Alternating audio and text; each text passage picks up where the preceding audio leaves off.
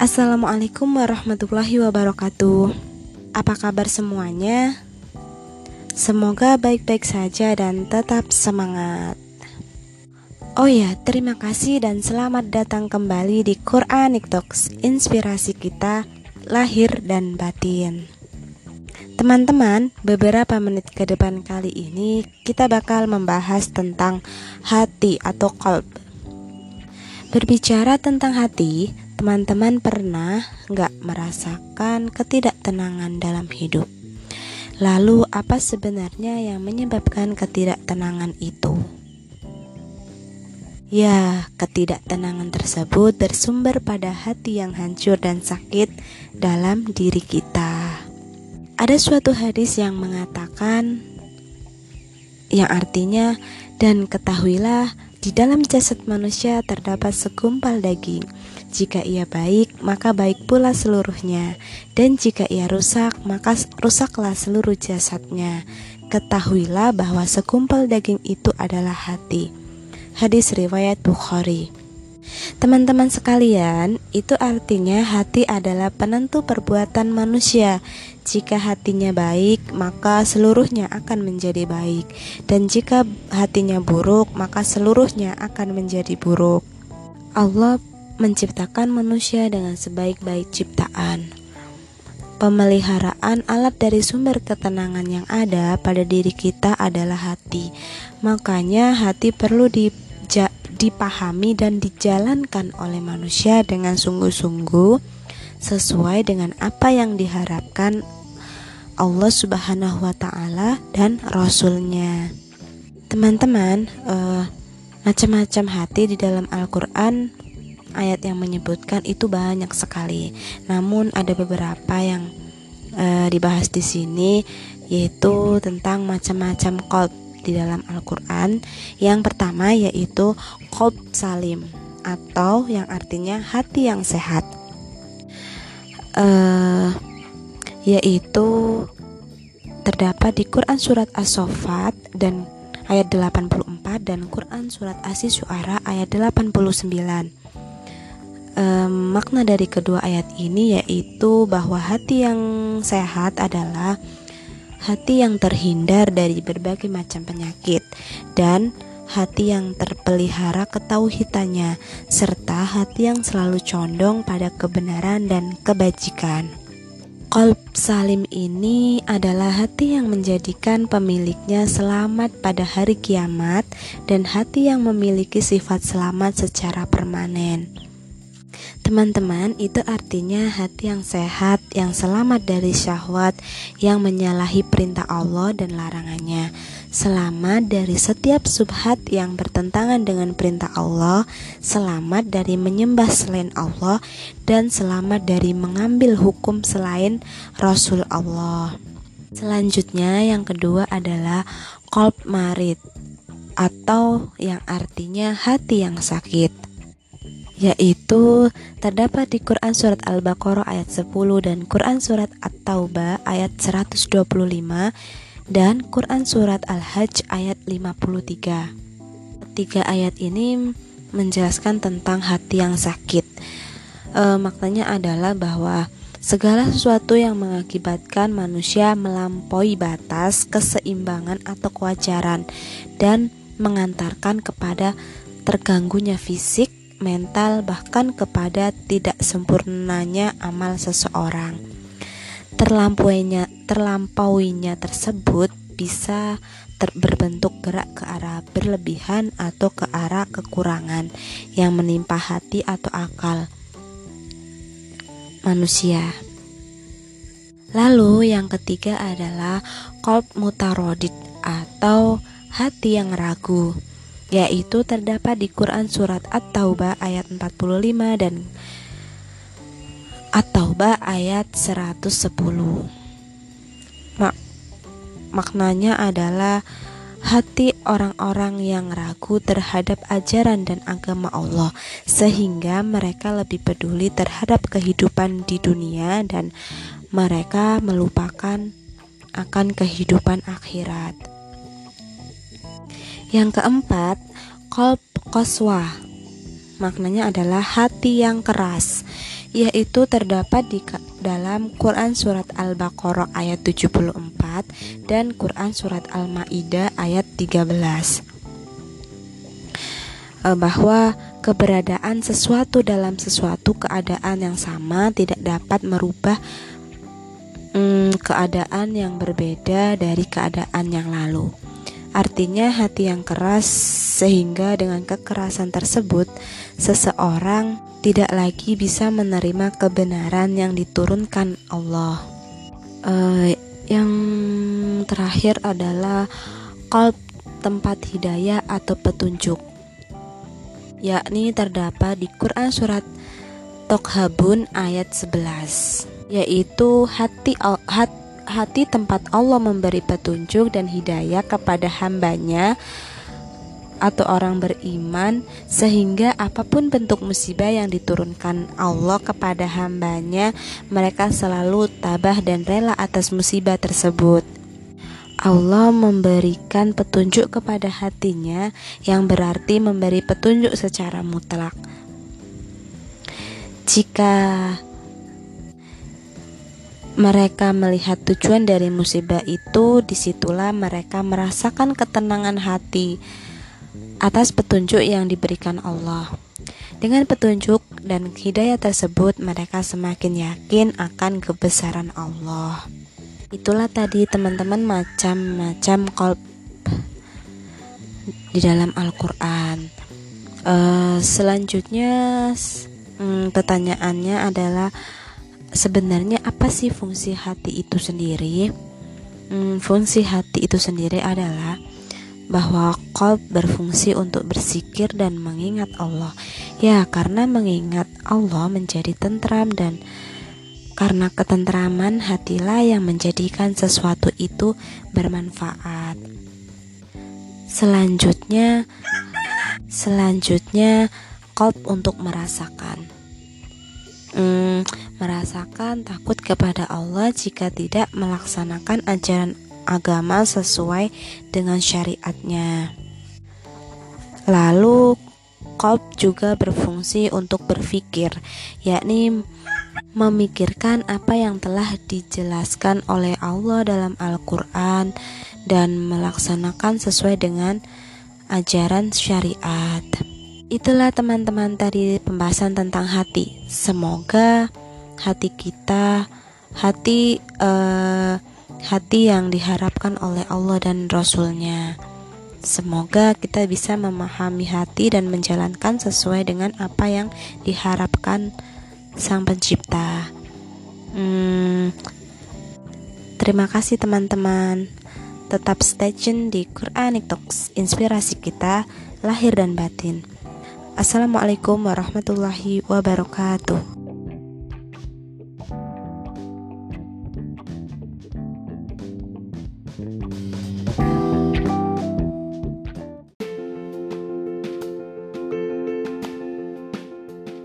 Assalamualaikum warahmatullahi wabarakatuh.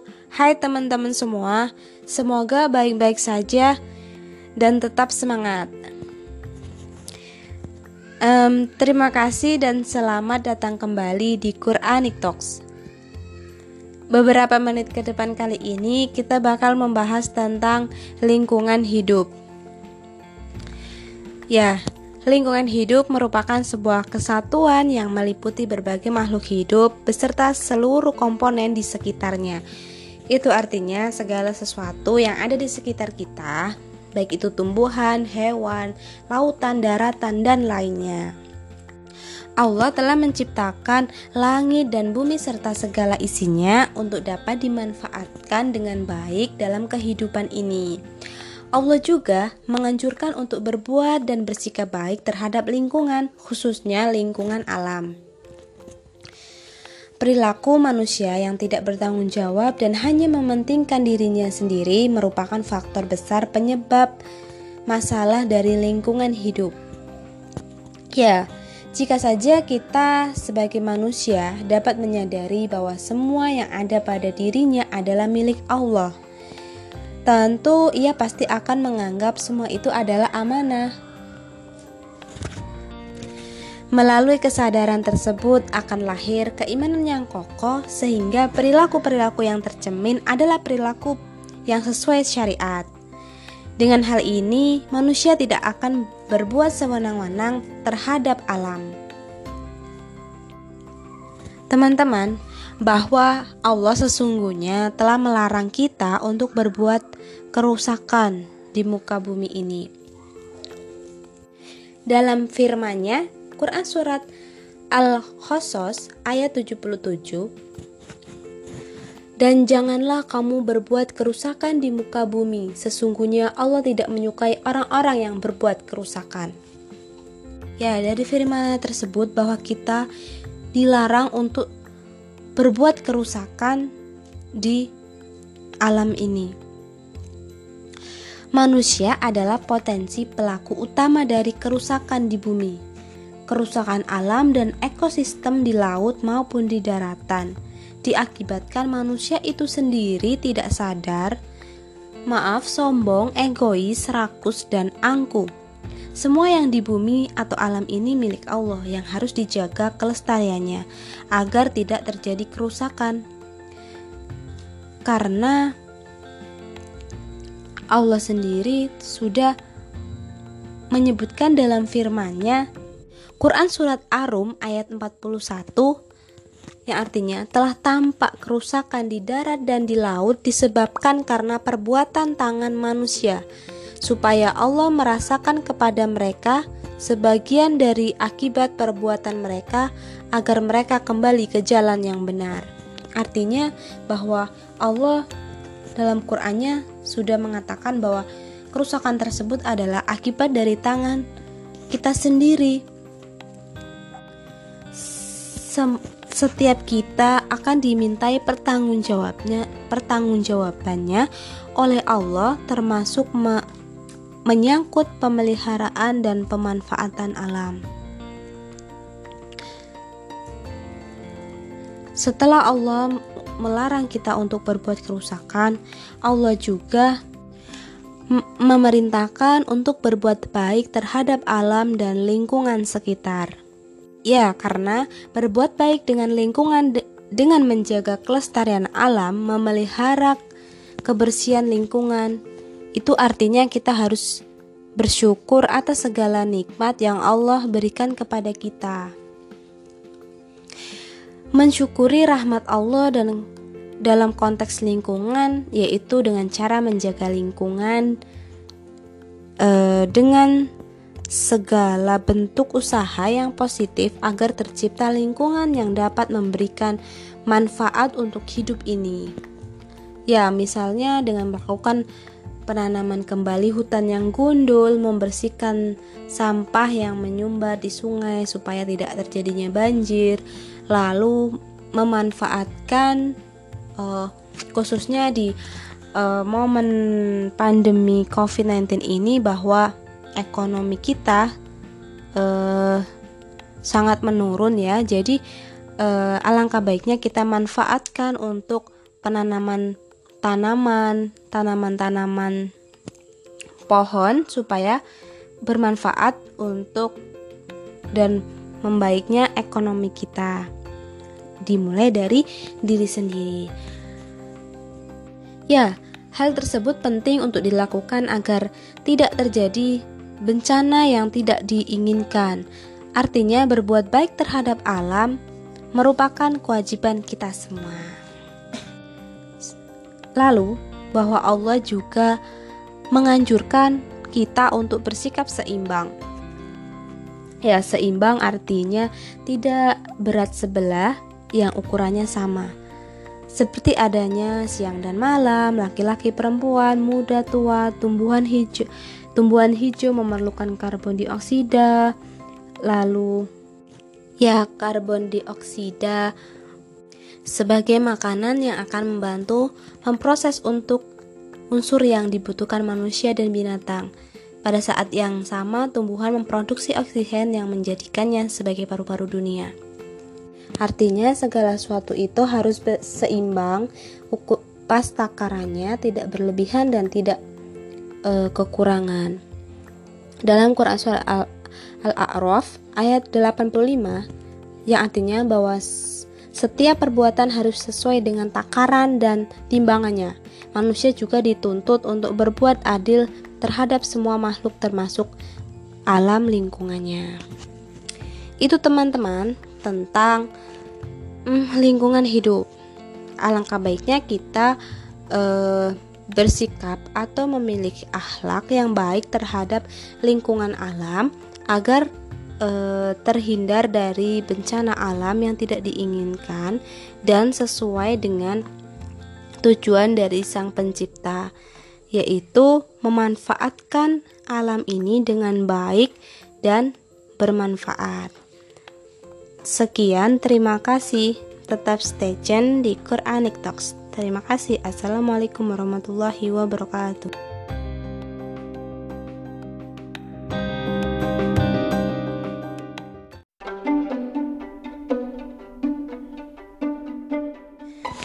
Assalamualaikum warahmatullahi wabarakatuh.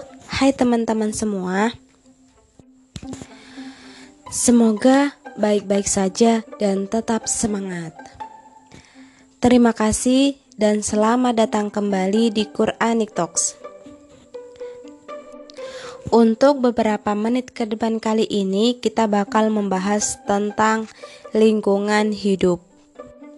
Ya, lingkungan hidup merupakan sebuah kesatuan yang meliputi berbagai makhluk hidup beserta seluruh komponen di sekitarnya. Itu artinya segala sesuatu yang ada di sekitar kita, baik itu hewan, tumbuhan, lautan, daratan, dan lainnya. Allah menciptakan langit dan bumi serta segala isinya untuk dapat dimanfaatkan dengan baik dalam kehidupan ini. Allah juga menganjurkan untuk berbuat dan bersikap baik terhadap lingkungan, khususnya lingkungan alam.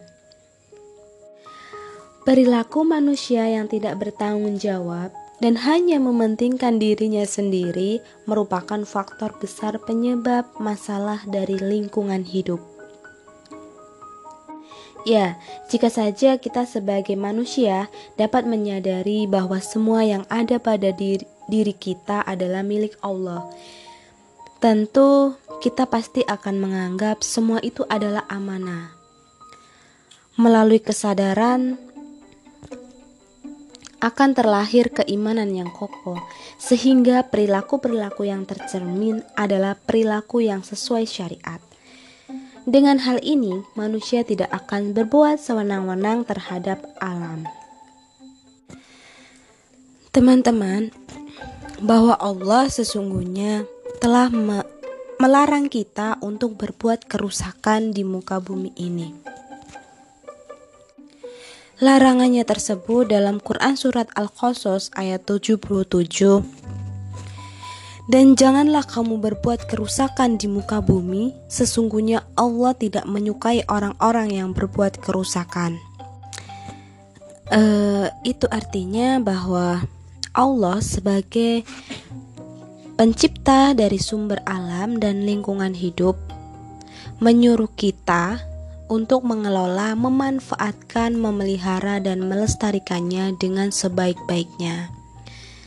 Jangan sampai kita sebagai manusia berani merusak atau menimbulkan polusi dan pencemaran sehingga dapat mengganggu dan membawa dampak yang merugikan lingkungan hidup dan kelestarian alam.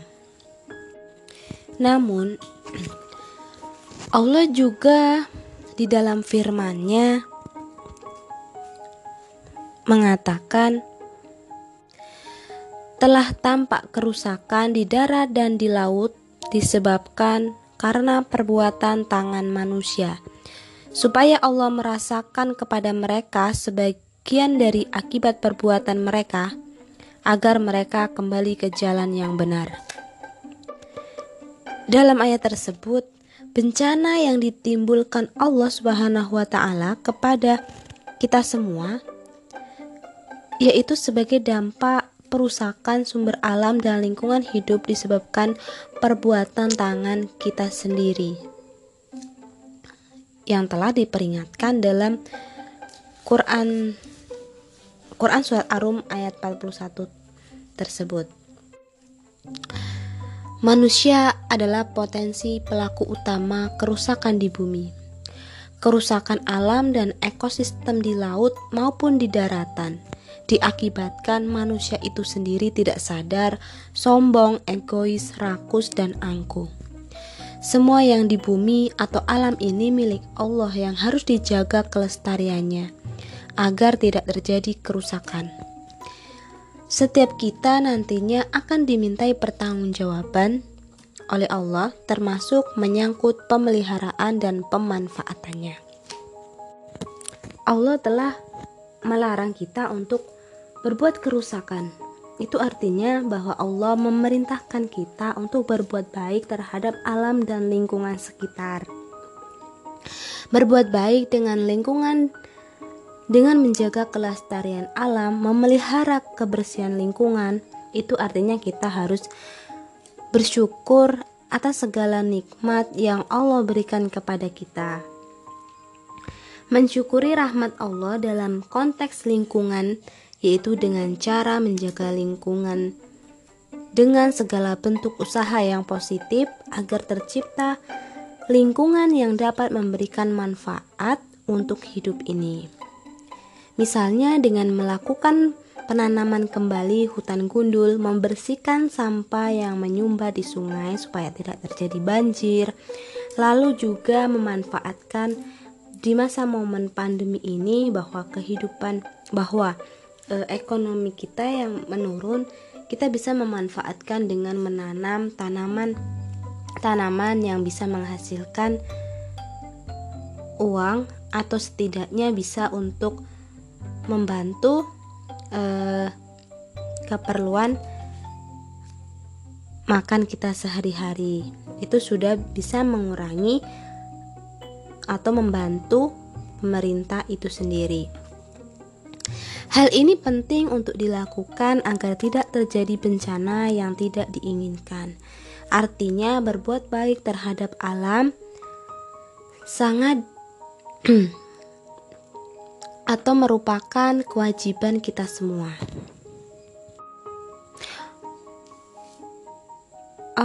Setelah kita dilarang untuk melakukan kerusakan, lalu kita diperintahkan untuk berbuat baik terhadap lingkungan alam, namun juga kita dianjurkan untuk bersikap seimbang. Ya, seimbang artinya tidak berat sebelah yang ukurannya sama. Seperti adanya yang seperti yang Allah ciptakan di alam ini, Allah ciptakan secara seimbang atau saling membutuhkan atau timbal balik. Ada siang, ada malam, laki-laki ada perempuan, muda tua. Lalu ada timbal balik. Contohnya adalah tumbuhan hijau memerlukan karbon dioksida sebagai makanan yang akan membantu memproses unsur yang dibutuhkan manusia dan binatang. Pada saat yang sama, tumbuhan memproduksi oksigen yang menjadikannya sebagai paru-paru dunia. Artinya ada timbal balik antara